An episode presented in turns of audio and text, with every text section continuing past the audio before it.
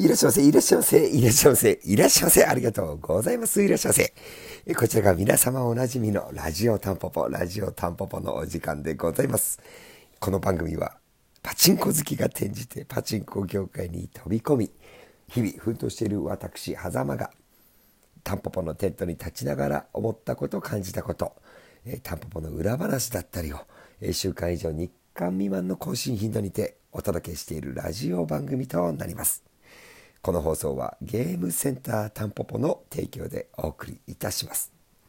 いや、やっぱりね、あの、今ね、前回の放送を撮り終えたんですけど、なんか腑に落ちなくて、もう寝ようかなと思ったんですけど、やっぱもう一本これ撮らないと嘘だなと思いまして、あの、引き続き撮り始めた次第なんですけど、えー、だから今日はですね、えっ、ー、と、今録音してるのは、え、8月14日の深夜2時50分ぐらいです。なんだろうな、なんかね、うまく伝えきれなくて、やっぱり12分って枠がね、僕にはちょっと短すぎて、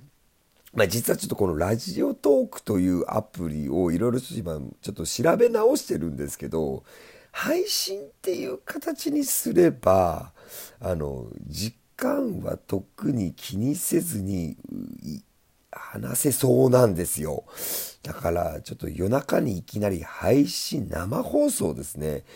という形でラジオを撮って、なんかアーカイブとしてそれそのまま残せるっぽいんで、まあそういう試みをね、突然やろうかなとも思うんですけど、まあ、まあ、おおむねね、このラジオを撮るとしたら夜中になると思うんで、もしラジオトークのこのアプリをインストールしてくださってて、あの、僕のことフォローしてくださってる方がいたら、突然夜中に配信が始まったら、まあ、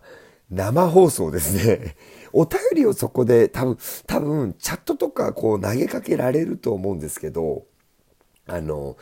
それを取り上げないで、こっちのペースで話を進められるのがラジオの良さだと僕は思ってるんで、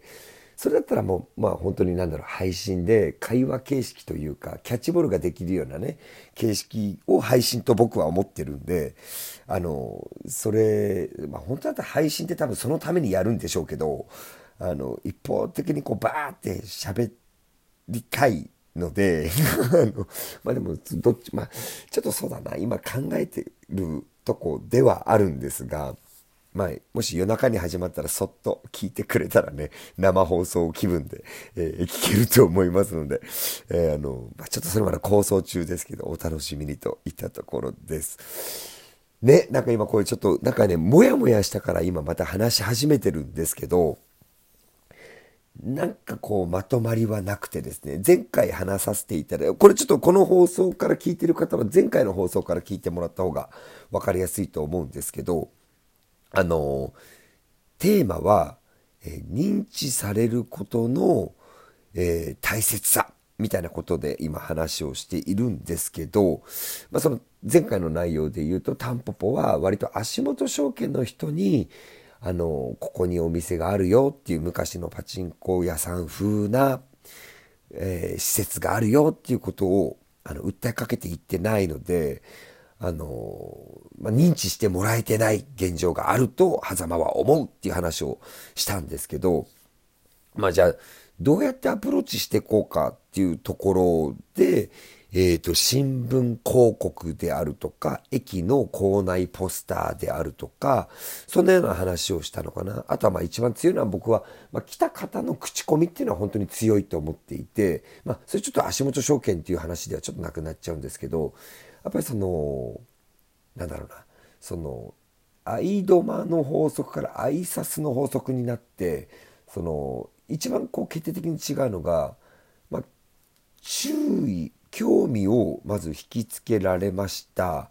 えー、いろいろ調べました。じゃあ行ってみましょう。行ってみました。その結果どうだったかを共有するっていうのが、まあ、今のこのインターネットを使った時代のこうなんだろうなこう変化なのかなと思ってましてでも今話してるのはごめんなさいねインターネットを使わない方々にどうやって届けようかって話ではあるんですけど口コミっていうのはその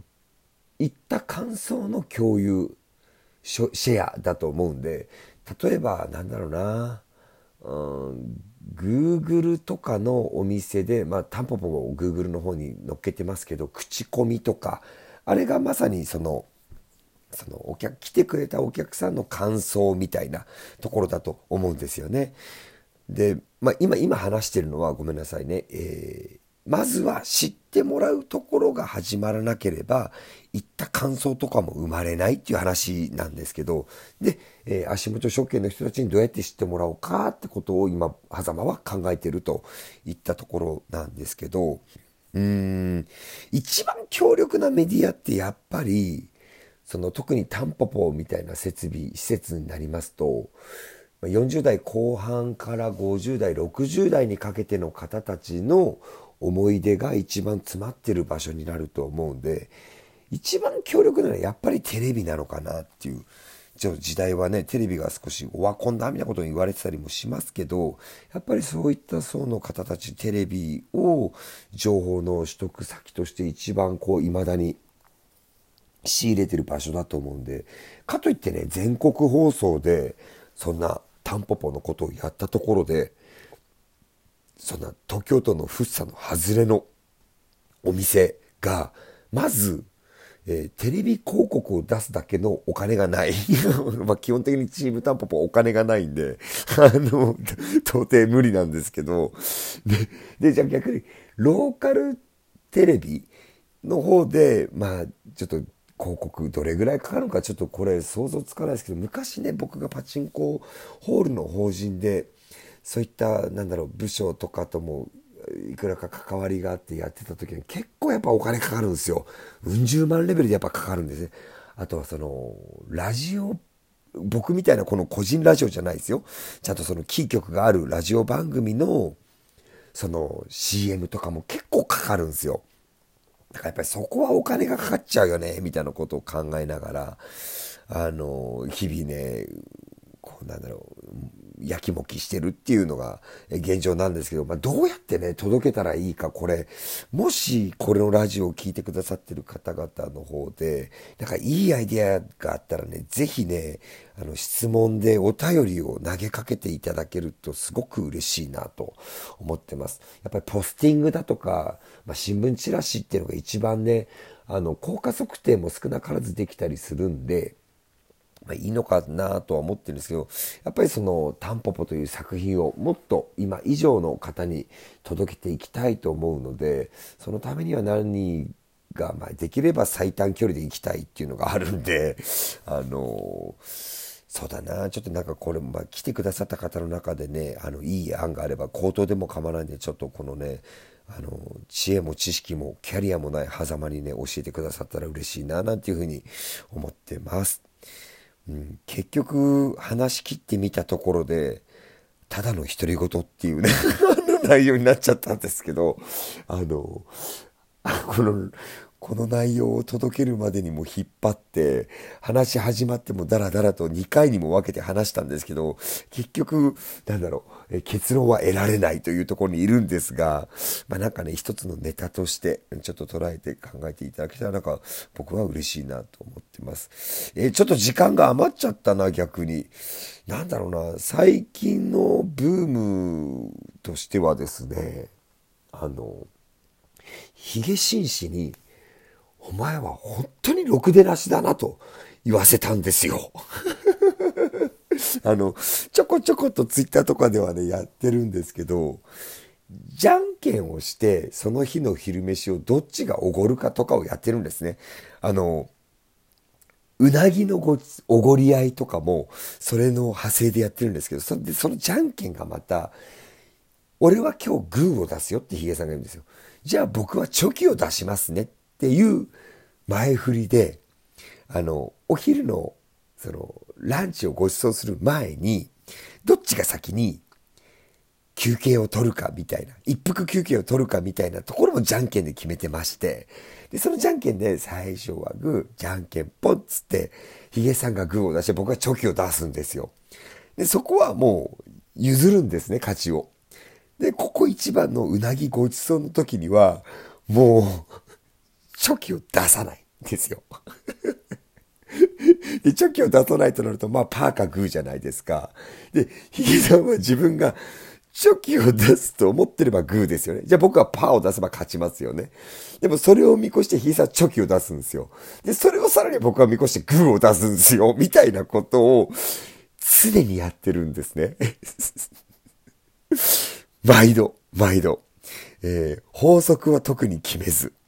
そんなことをしてたらですね、毎度毎度、じゃあ僕は今日15球出しますね。ヒゲさんはグー出しますって言って、なんかわかんないけど、いざ本番のその一日のうちの胃の一番の勝負の時には、なぜかヒゲさんがチョキを出して僕がグーを出すという場面があまりに多くてですね、そんなのを何回か繰り返してったら、お前は本当にろくでもないやつだなっていうありがたい、あの、評価をいただけまして、これはね、多分今まで、あの、ヒゲ紳士が他人に言ったことはない言葉なんじゃないかななんていうふうに思ってね、僕はね、誉れと思ってね、受け止めてるんですけど、まあ、ヒゲさんがこれまでにね、10個下の若造で、こんなに生意気なやついないっていうポジションを、あの、今、日々、狭間は目指してますっていうね、話を時間つなぎの、あの、ネタとして今繋がせてもらいましたけど、もう何のこっちゃわかんなくなっちゃいましたが、まあ、そんなこんなで、えー、だいぶ何回かに分けてお話ししてきましたけど、とにかく、まあ、サービスを提供するということは、えー、認知してもらう、知ってもらうということが本当に大事だなってことを、えー、最近常々身も心もあの痛感している狭間の、えー、叫びでございました。今回も最終最後までお付き合いくださり、誠にありがとうございました。ありがとうございました。これ多分日曜日にアップすんだろうな。ああ